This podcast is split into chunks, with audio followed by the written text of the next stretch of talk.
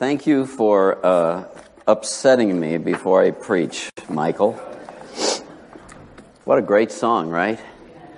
Whew. So it's going to take me a minute to get um, sorted out here.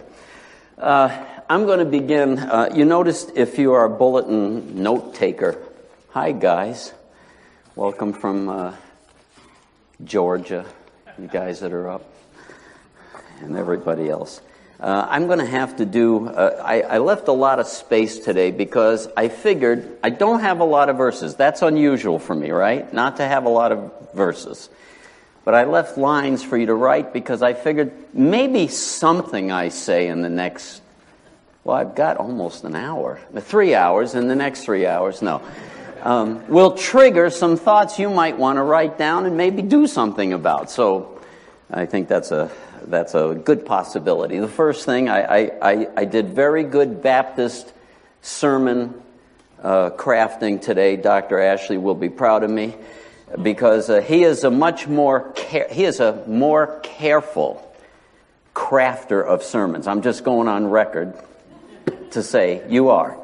Uh, I think he does a better job than I do of crafting his sermons, and so I've got what's that?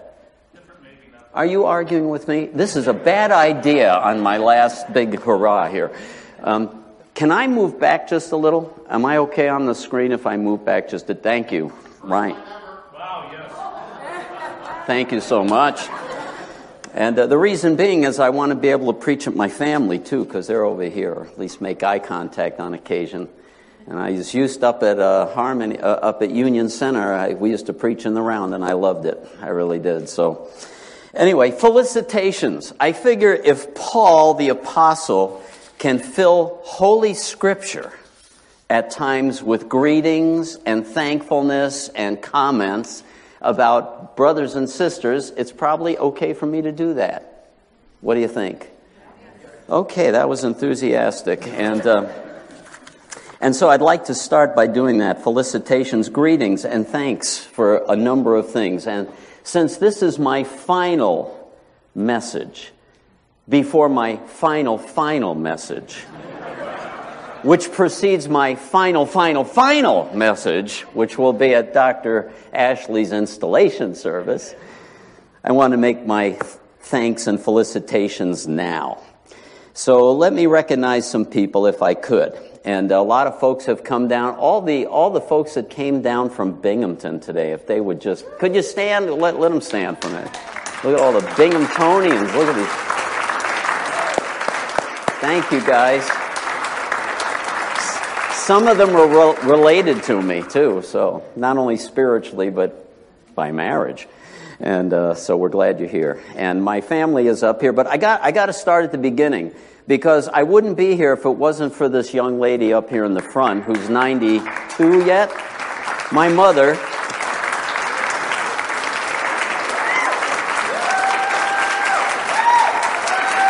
Oh, no, no, no. You got to stop. Huh? I beat you out. You beat me out. She got more plus. Sit down. Anyway. Yeah. I want to thank her for not killing me when I deserve to be killed a number of times in my hippie wild drug days and all of that. What have you been doing? Nothing, Mom. Anyway, I'm still here, thankfully. Uh, my kids, uh, my, my uh, sons and daughters and spouse, so one couldn't make it, she's sick today, and her husband, Matt and Stacy. But uh, my kids just make sure I, they know who you are. So why don't you stand one more time? And your, and your spouses are allowed. One's missing, another one's missing. Um, thank you. So, uh, we were at, this is going to be a hard morning. Um, we were at uh, Union Center for 22 years. Hard to believe, right? And it went like that. And uh, we saw some really glorious times up there, didn't we? Uh, God moving and just so exciting. And um, so we have a lot of history there. Uh, the major part of our lives and raising our kids was there. And um, one fine lady, some of you might remember Cindy Randall, she wrote a card to my wife. My wife got it. She still has it. Thanking all of our kids.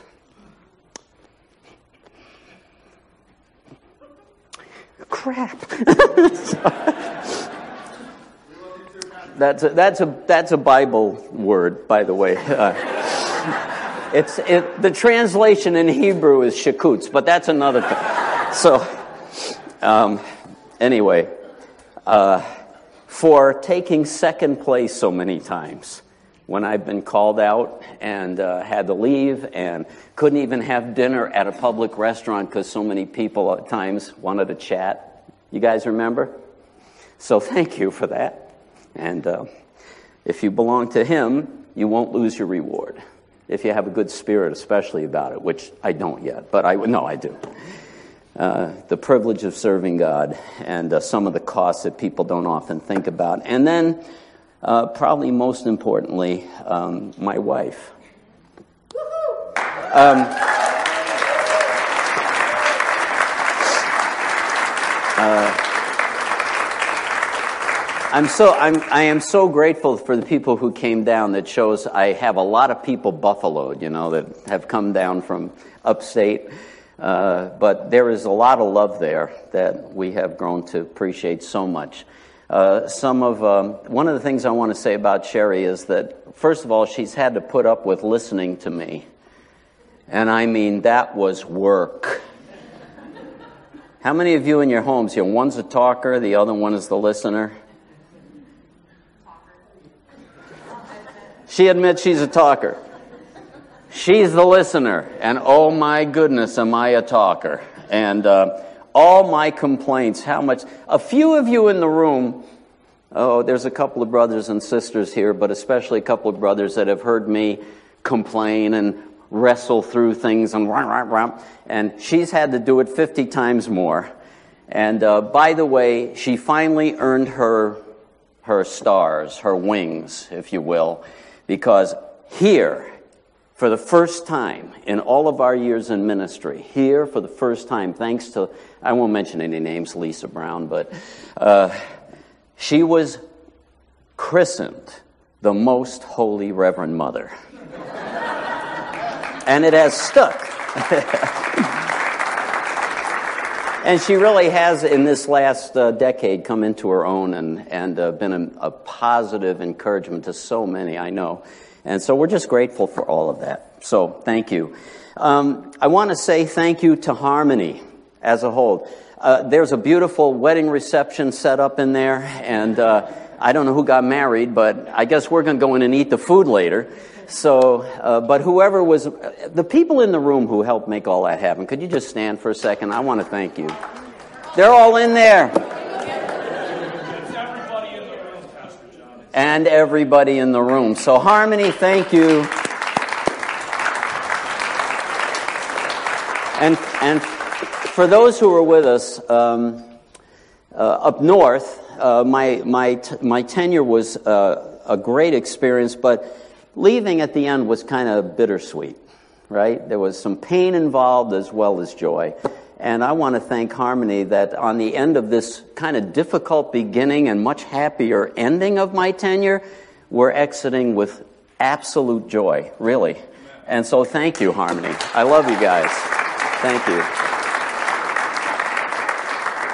And I don't know what else will be said later, but I'm glad I'm getting this out of the way now. And if I forget anybody, shame on me.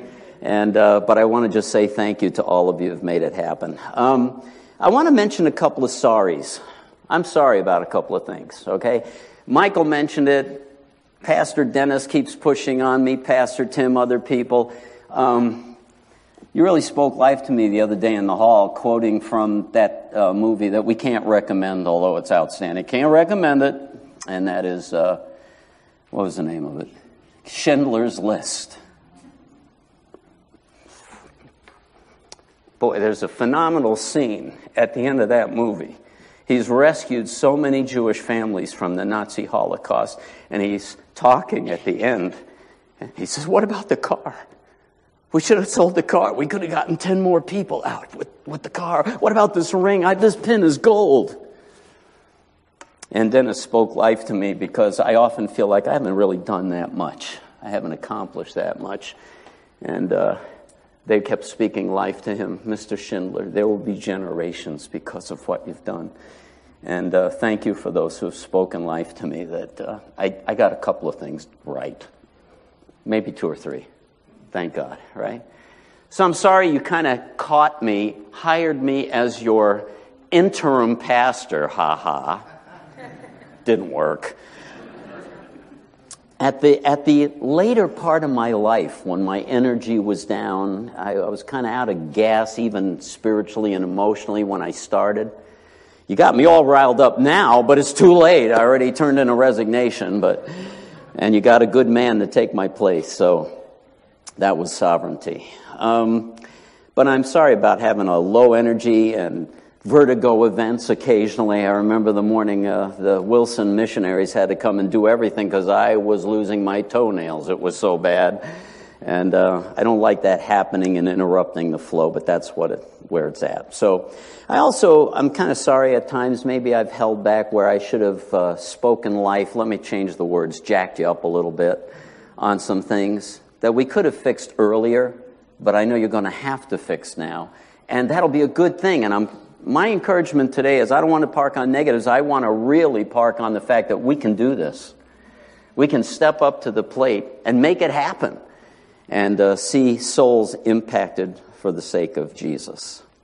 Um, and if I have, I know this is almost impossible, but if I have offended anyone here, wait a minute, I got to get my tongue out of my cheek here. If I have, though, seriously, I wouldn't want to leave with that unresolved. So let me just invite you. I am not nasty when people come and say, well, You hurt my feelings with this. I'll say, I am really sorry. Unless you deserved it. But then I say, No, I'm sorry you're hurt anyway. I want to love on you and, and uh, build you up in your most holy faith. So I just put that out there. Uh, to make sure I've closed out anything. And if I've forgotten anybody, the teams that make things happen, Mike, you know, uh, you and your guys making all this happen, some of the heroes that are in the room, you know who you are. I've already told you because uh, you took seriously what I was trying to do. And I appreciated it. I really do. So those are my stories. And uh, I look back on the fact that uh, the MLT, when I first got here, even though we were in hurting condition, and I'm going to read a little bit of that because of a great email I got from one of our brothers sitting in the room this morning. Um, we, we had a tough beginning when I got here, right? We were in a hurting condition. And that they had the vision or the stubbornness, I don't know what it was, to stick with it and say, no, we think God wants to do something. And I didn't even know. You know, when people ask me, do you want to stay, not just be interim, do you want to stay? I was like, well, no, I don't know. I don't know. But I'll pray about it, and I did. And uh, I just had this inkling that God was saying, yeah, even though He didn't command me. And uh, so here we are all this time later, and there are stirrings happening in this room. People hungry for God. Some of the last few weeks in our series, the questions have been great. People are processing the dynamics of spiritual life, and it's just been encouraging. So thanks be to God for His grace, right? And so that brings me to the title of my sermon, which is Language Borrowed. Language Borrowed. And here's where I got it. And I really appreciate the worship team doing a great job with those songs today. Awesome, awesome songs. Oh, sacred head now wounded. Anybody remember that old hymn? Attributed to Bernard of Clairvaux, sacred head now wounded with grief and shame weighed down. it's a uh, great hymn for communion services. But here's the, um, here's the line that stuck in my mind. What language shall I borrow to thank thee, dearest friend? It's talking to Jesus if you haven't picked up on it. What language can I borrow to thank thee, dearest friend, for this thy dying sorrow, thy pity without end? O make me thine forever, and should I fainting be, Lord, let me never, never outlive my love to thee. That's my prayer. As old and decrepit as I get, may I never outlive my love for Jesus because this is intended today to point toward the one who rescued us. I hope our celebration isn't just about a human being, It's about Jesus, right? And his work through us, in us, for us, all of that together. Now, the language that I borrowed is the language of the Apostle Paul. So let me put the verse on the screen, if I may. And here it is. It's 2 Timothy chapter 4. Now, I know your bulletin says 1 Timothy, and that was on me. I got that thing into the office so quickly, I didn't look carefully. It was supposed to be second. Do you all forgive me for that? Now, as a matter of fact, 1 Timothy 4 is almost parallel, so it works anyway. So, see, I did it on purpose. Not really. The first part of this text is an exhortation from Paul to Timothy, his son in the faith. Now, my brother Dennis isn't quite that, my son in the faith by any means, but he's taking over behind me, and so I'm kind of speaking to him, right? May I? Please. Good. Well, because I don't get to do it at your installation, someone else is going to pick on you. And here's what he says But you, be sober in all things, endure hardship, do the work of an evangelist, fulfill your ministry. The other one says, the parallel text in 1 Timothy, don't neglect the gift that's in you by the laying on of hands of the presbytery. Fulfill your ministry. Same type of language, right? And uh, so that's the job. And then Paul goes on to say this For I am already being poured out as a, as a, thank, a drink offering, and the time of my departure has come. Now, I'm not planning to die. Just so you know. He's saying this because he knows he's about to be martyred. It's, it comes out in different places in the scripture. Jesus is speaking to the, the manifested saints, remember, in, on the Mount of Transfiguration, and they are encouraging about the time of his impart, departure. Peter knows he's going to be martyred. He talks of his departure. Paul knows it's coming. He speaks of his departure. But I told you, I'm borrowing this language, okay? The time of my departure has come. I have fought the good fight, I hope. I have finished the course, not totally yet. I have kept the faith that I have. In the future, there's laid up for me the crown of righteousness, which the Lord, the righteous judge, will award to me on that day. And here's what I want you to hear, brothers and sisters, but not only to me. Everybody listening? But not only to me but also to all who have loved his appearing. All who have loved it. You know, if you love his appearing, it's not about prophecy conferences and, ooh, I hope it's tomorrow so that we don't have to live with this rotten stuff that's going on in the political world. No. Loving his appearing means I'm busy about serving him, waiting excitedly for him to show up because I know that I'm in his favor. I know I'm doing what He wants me to do. I want to hear, right? Well done, good and. You knew that. All right.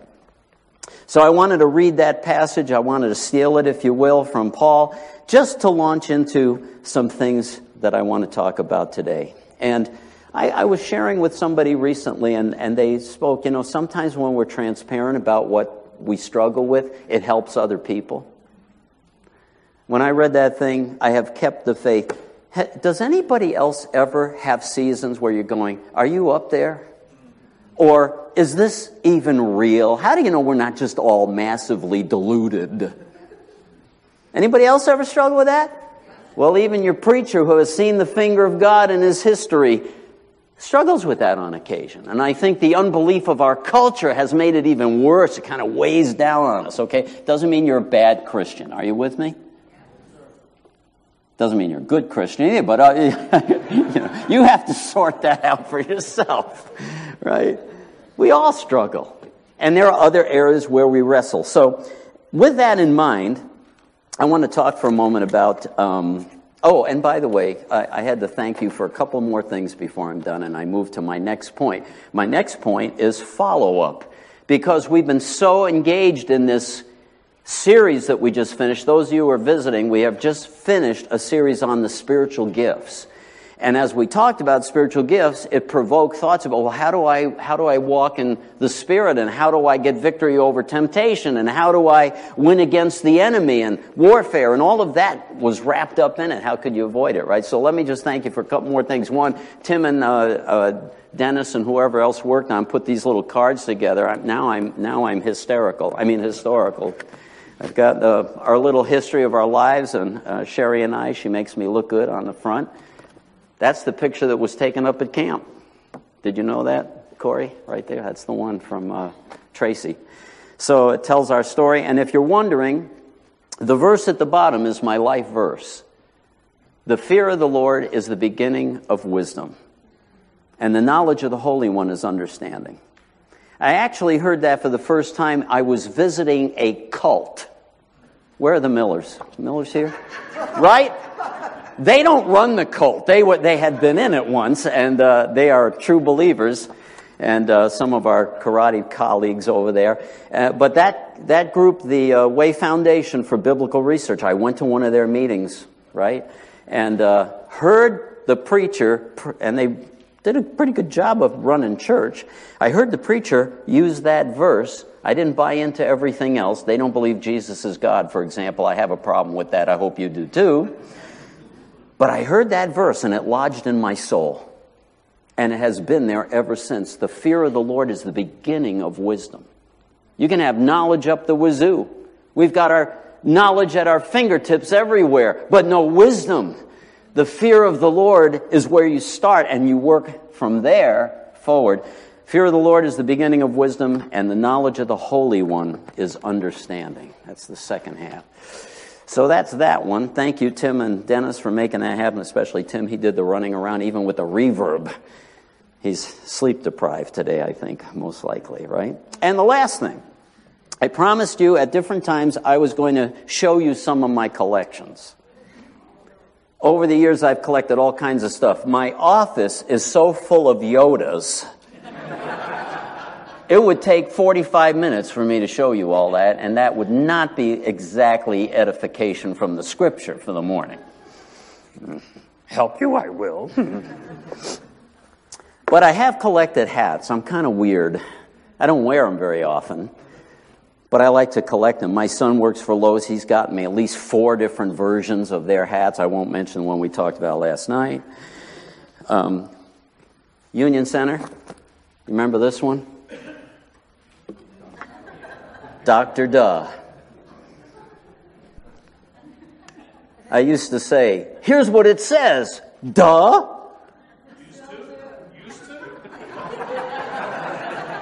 I reverted at Harmony. I got yelled up, yelled at up at Union Center for using it. Someone came out, you're telling us we're all dumb. okay. Not really, but okay. So I backed off, and then here I started to feel real liberty with you brothers and sisters, so duh! anyway, the other one was this favorite. I told you I'd wear this one day. I know everything. That's what it's, uh, I know everything. Brothers, I hope none, no, brothers and sisters, I hope none of you could wear this in a clear conscience. Because nobody knows everything. There are some things in the scripture I know an awful lot about. There's a lot of stuff I still don't totally understand. There's, nobody knows everything about everything. Or anything, actually. Nobody knows it. Let me say it right. Nobody knows everything about anything. I saw that in a fortune cookie a couple of weeks ago. I read it. But it's true.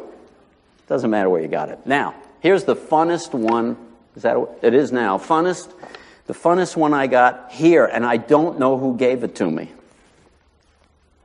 The Sermonator. the Sermonator. I'll be back. Okay, so I got that out of the way. Next section follow up. I have a picture. This has been our theme through the, through the series on spiritual gifts. There is a certain parallel even with that kind of gift because, and what I'm doing right now, just hang on for me for a minute. I just want to clean up some of the stuff we talked about that was still hanging. And uh, we have gifts and we need to unpack them and discover. In fact, somebody asked me some questions about, let me read one of them right here. Uh, it, Can you have a spiritual gift come on once? Or are there spiritual gifts given and are they permanent? Yes. The, the answer is yes. I love that. Yes for both things. Sometimes the gifts of the Spirit move on us. One time I have experienced certain things just on a rare occasion. Like we've told stories about some occasionally when a healing took place. And uh, some of the Union Center folks might remember uh, the Randalls, you know, that, that Ken was rescued from death itself in the hospital and lasted uh, six more years uh, to the glory of God. It was a great thing. But that I don't I don't run a healing ministry. I don't go on television and say, and if you send in your seed money now, we will we will send you my handkerchief and it'll heal you. And I, we don't do any of that. Right? It's a one-time thing. Other gifts have been given to you permanently. Every saint has one that they should use to help build the kingdom in whatever form it might be. And when given a gift, do you use it? It's, is it prompted? Some gifts, obviously, like the gift of discernment or the gift of the word of knowledge or anything like, or even the prayer of faith or a healing gift would have to be prompted by the Spirit. It's not like we go to the tap, turn it on anytime we want to make magic happen. It's under the authority of God. And so it has to be prompted. And then there are others that you know what your gift is. You see there's a need and you know that your gift will fit that slot. You just get up and do it. It's obedience, right? And so it makes perfect sense that way. So, you know what? There's a lot of questions about gifting, and um, I think the leadership have been talking about possibly finding a grid to for people to work through to discover their gifts. So I'm going to leave that for them, and uh, the Q and A's for them. And uh, if you have questions that I can answer before I'm uh, I've departed officially at the end of the year, you know you can email me, and I'd be happy to respond. Um, now I want to. I know that some of that series struck a nerve. And so I want to just last moment comment, and maybe if you're coming in here cold, there will be some quickening for you when you when you hear this, and that is how to stand against uh, opposition, uh, sin, whatever it might happen to be. If you um, remember, we looked at this verse previously. This is uh, Galatians chapter 5. I didn't read it all last time. Remember this? The deeds of the flesh are evident, which are immoral, immorality, impurity, sensuality. Go down the list. We don't have to read it all. Down, bottom half. The fruit of the Spirit is love, joy, peace, patience. Everybody has this memorized, right? Or you will have it memorized after this morning. Gentleness, self control, against such things there is no law. Do I know what all those words mean? Then how do you know you're not doing it? Or you are doing it? My point is, uh, this is where we need to quicken our own spirits at times and sort out and discover am I up against something and I don't realize that that's what it is because until I know what it is, it's hard to say, I don't want that. Right? So I have to learn, as we talked about last time, the discipline of the thoughts. And I gave you that little grid.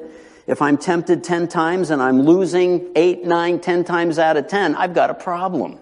If I'm struggling and I only lose the battle once or twice, you know, in a week, let's say, okay, that's probably my sin, my, my average, my normal inclination, if you will, rather than an enemy pressing on us. We used to give out a, a, a sin list in counseling people up north. Here's an example, just uh, two, two pages of stuff. Jealousy, ooh. Who wants to talk about that? Being resentfully suspicious of a rival begrudging others what they have, discontent because of another's advantages. I mean, what happens when somebody else gets the glory and you don't? You worked on it for crying out loud. Well, you're awfully quiet. Okay.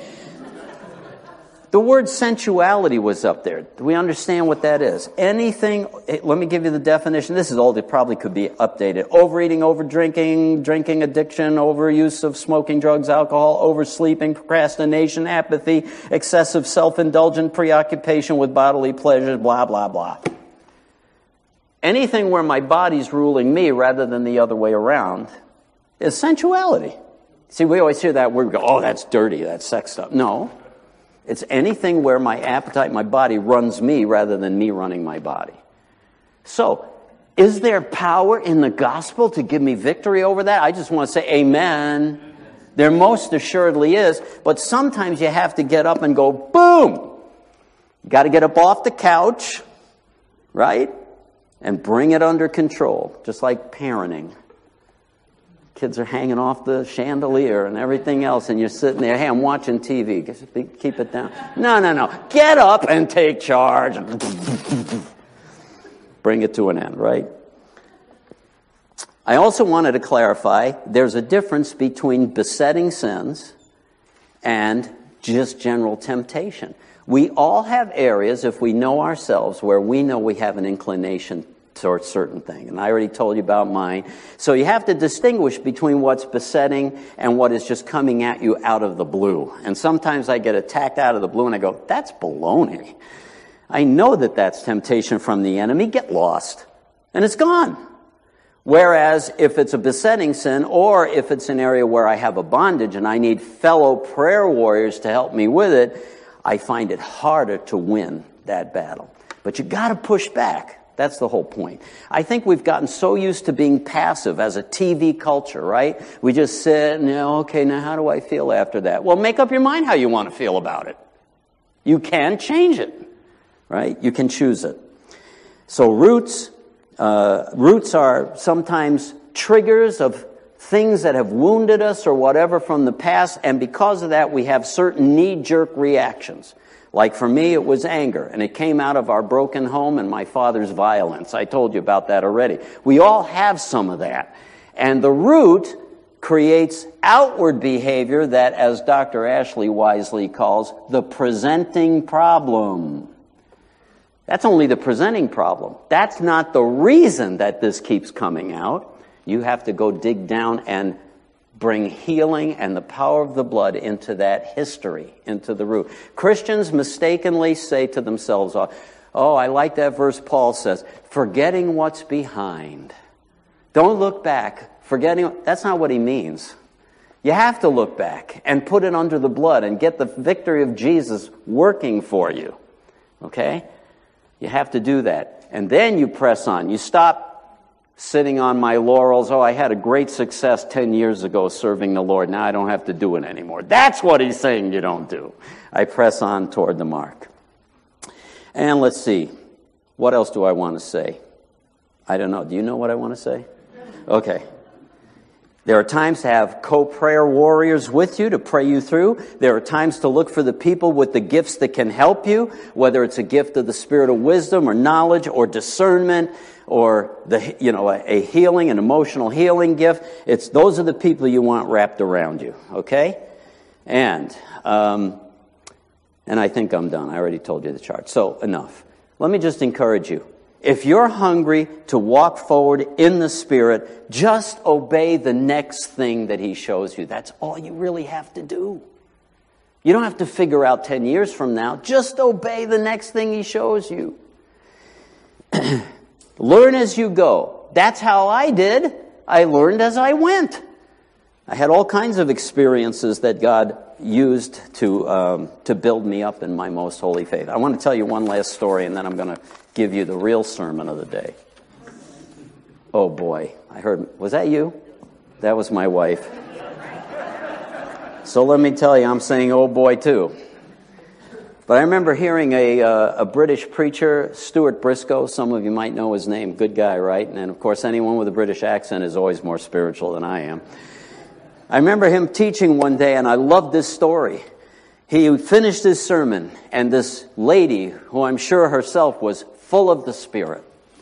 I'm not sure which one, but she came up and said, I just want to know, are you filled with the Spirit? He looked at her. He said, No. Huh. So off she went, ready to share that vital information, I'm sure. And Stuart Briscoe said, if she had just waited five minutes, she could have asked me again, and I would have said yes. In other words, spiritual breathing is that easy. Her question was offensive. It was, it was pugilistic. She was looking for trouble. And it set him off, and he went, ooh, ooh. Can you imagine a preacher reacting like that? But he didn't sin. He, he confessed his anger, reappropriated, breathed back in the clean air of the Holy Spirit, and he was filled again. It's that easy, brothers and sisters. You hear me? It's that easy. We quoted Wesley this morning. He once was rebuked by some woman who came up and said, I don't like the length of your tie. And he took a scissor and he said, Here, cut it off where you like it. and then when she was done cutting his tie, he said, Now, will you stick your tongue out and allow me to. Oh, never mind. okay, my last point. They were mean back then. You think I'm mean. You don't know anything. Yeah, they, they were nasty back in those days. All right. An exhortation.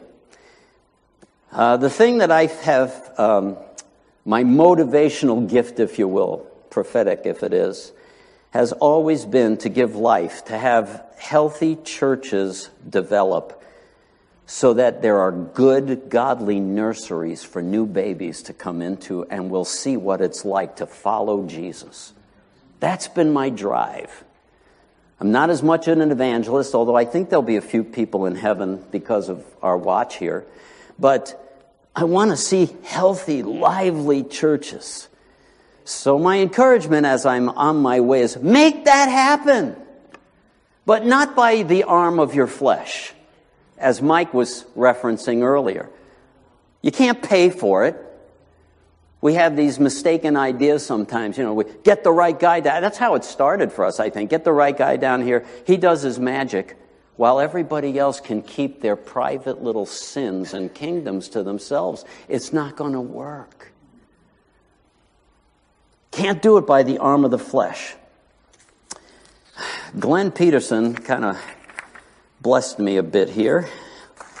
Here's his uh, email to me a while back. You happened to join us many years ago at Harmony during our lowest and, in my humble opinion, saddest time. We were working on prescriptions to heal and recover, and I was looking for your thoughts to the progress made and the top three or so items we need still to pray into to correct our hearts. And uh, based on your expertise and your intimate knowledge of the Harmony Church, what would be offensive to God? Blah blah blah. Right? So, sorry, he didn't write blah blah blah. I said that. We can't ignore it because it'll hold back our ability to impact the community. I want to thank you for that, Glenn. Okay? And uh, I had more that I said to him on the phone this last week because I got his permission to say this. And um, the encouragement for me was one, I want to read to you the prescriptions that we had and how far we've come. So that's the business end.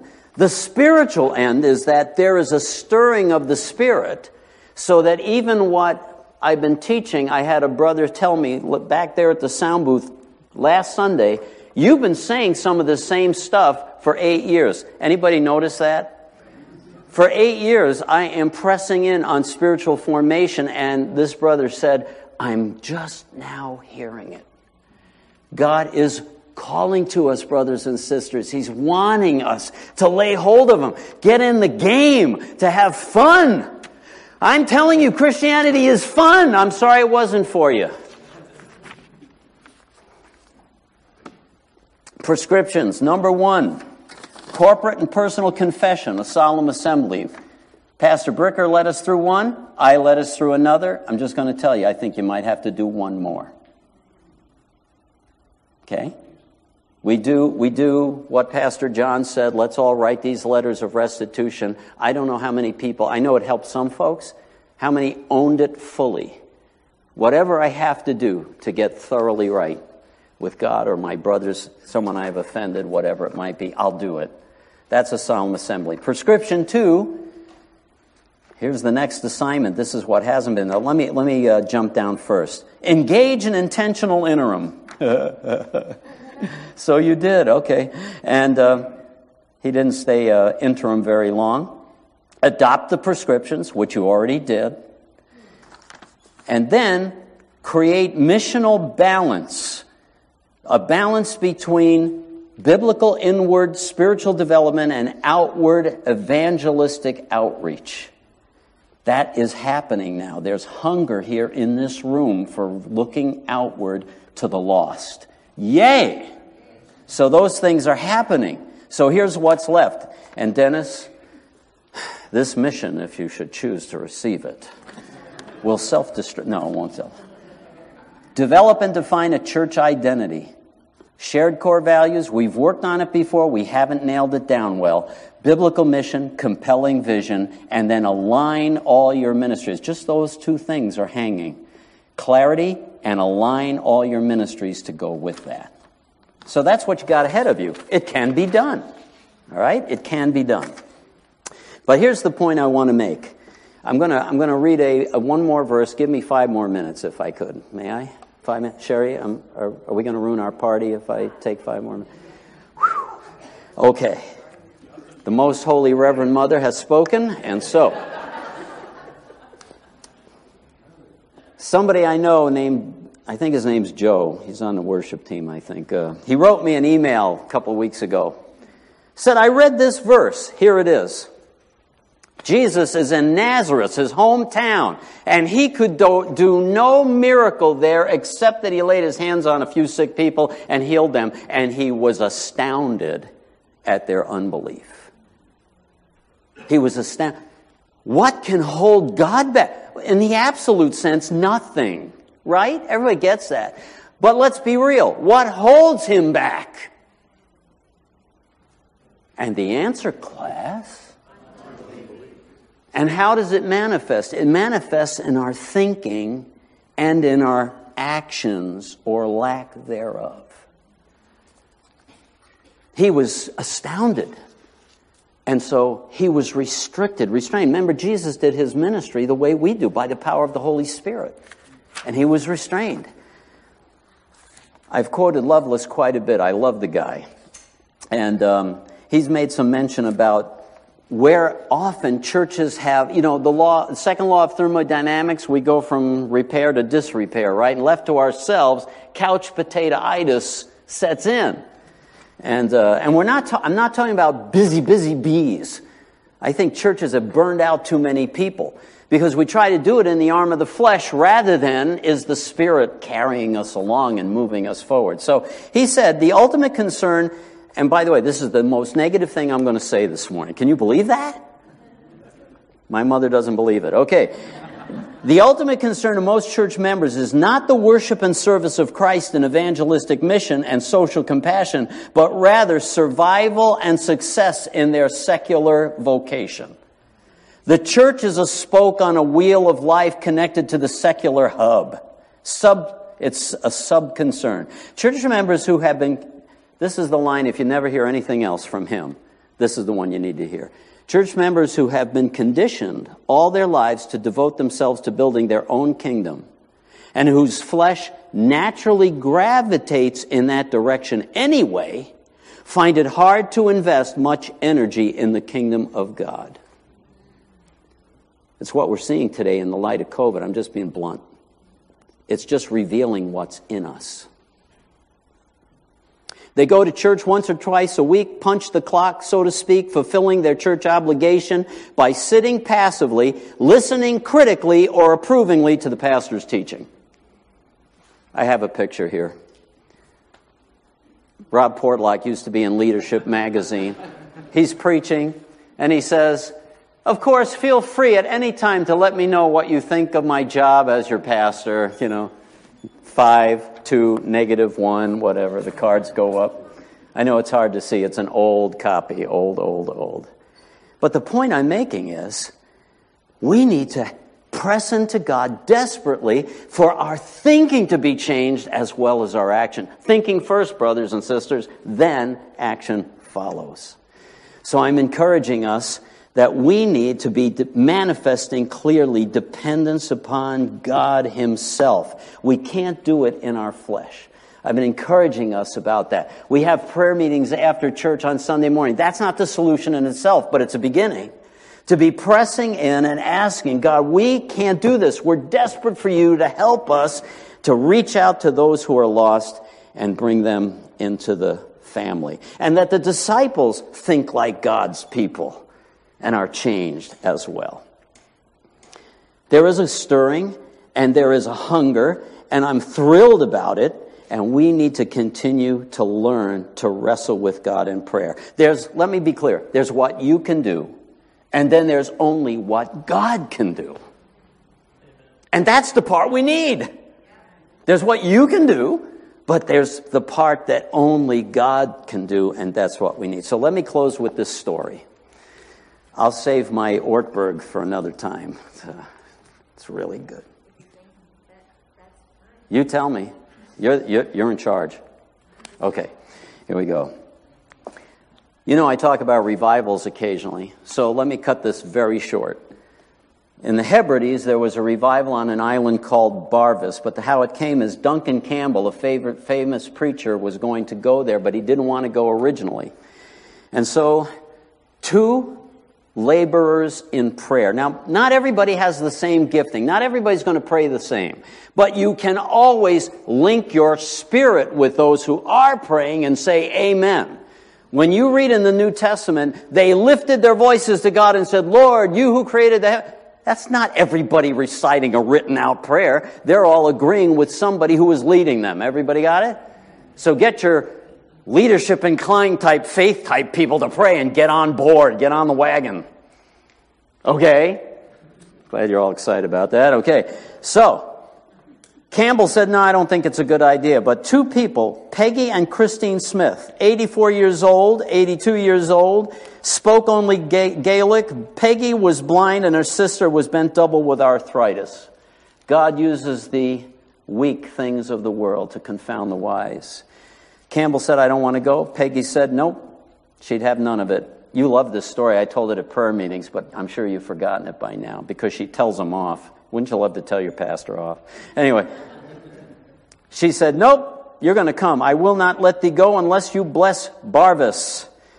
Duncan Campbell wrote and said, Nope, I can't come. That's what the man says, she said. God has said otherwise. Write him again. He will be here within two weeks. And he was. He preaches one night in the church, and while he's preaching, these two ladies are on their knees wrestling with God. Here's the language of their wrestling. We struggled through the hours of the night, refusing to take a denial. Listen to that. Refusing no. Know, God can say no, but they're onto something. God, we're not taking no for an answer. Had he not promised and would he not fulfill? Our God is a covenant keeping God and must be true to his covenant engagements. Did he fail us? Never. Before the morning light broke, we saw the enemy retreating and our wonderful lamb take the field. And in the church, revival broke out. And here's the story, the end of the story. Duncan accepted her rebuke, preached the gospel, he knelt with Peggy, and the dear intercessor said, Lord, you remember that you told me this morning that in this village you are going to save seven men who will be pillars in the church of my fathers. I have given your message to Mr. Campbell, and he seems not prepared to accept it. Oh Lord, give him wisdom because he badly needs it. and when he was done preaching,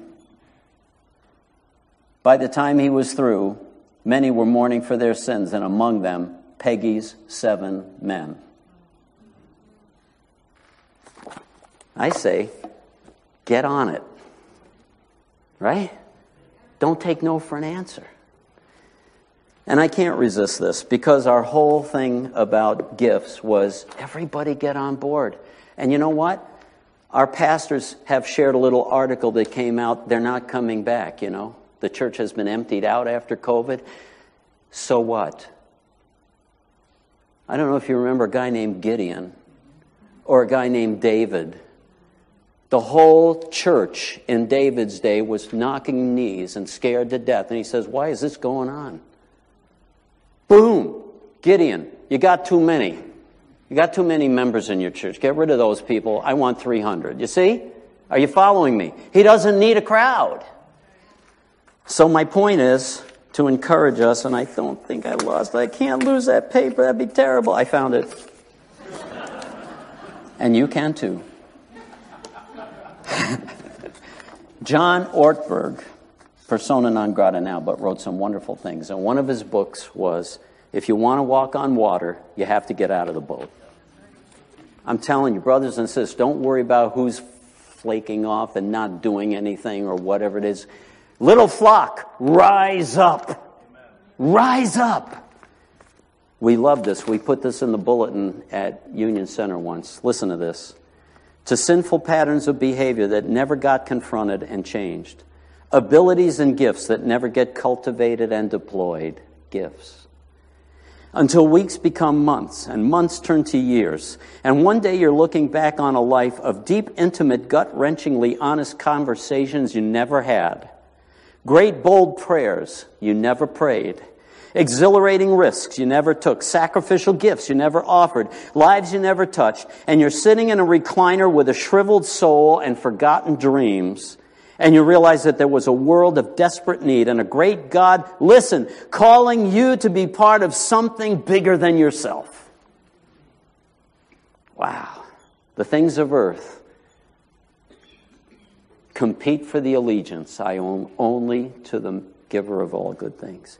You see the person you could have become but did not. You never followed your calling. You never got out of the boat. Don't do that. Jump on. Get on the boat. Or out of the boat. Or on the bandwagon. Rise up, little flock, right here. Let's pray. I want 10 minutes overtime. I'm going to pay for that one. Let's pray. Blessed Lord Jesus. My thanks and praise goes to you because you're the Savior. You're the sanctifier. You're the one who's expanding his kingdom in this world. And Lord, you give us the privilege, not the boring, dreadful duty, although sometimes it feels that way, the privilege of being co laborers with God. Help the little flock, God, let them hear clearly. Raise them up with power and authority, learning how to lay hold of you so that we don't take no for an answer on the most important things. Help us, we pray. In the great name of Jesus, we ask, and all of God's people said, Amen, amen and amen.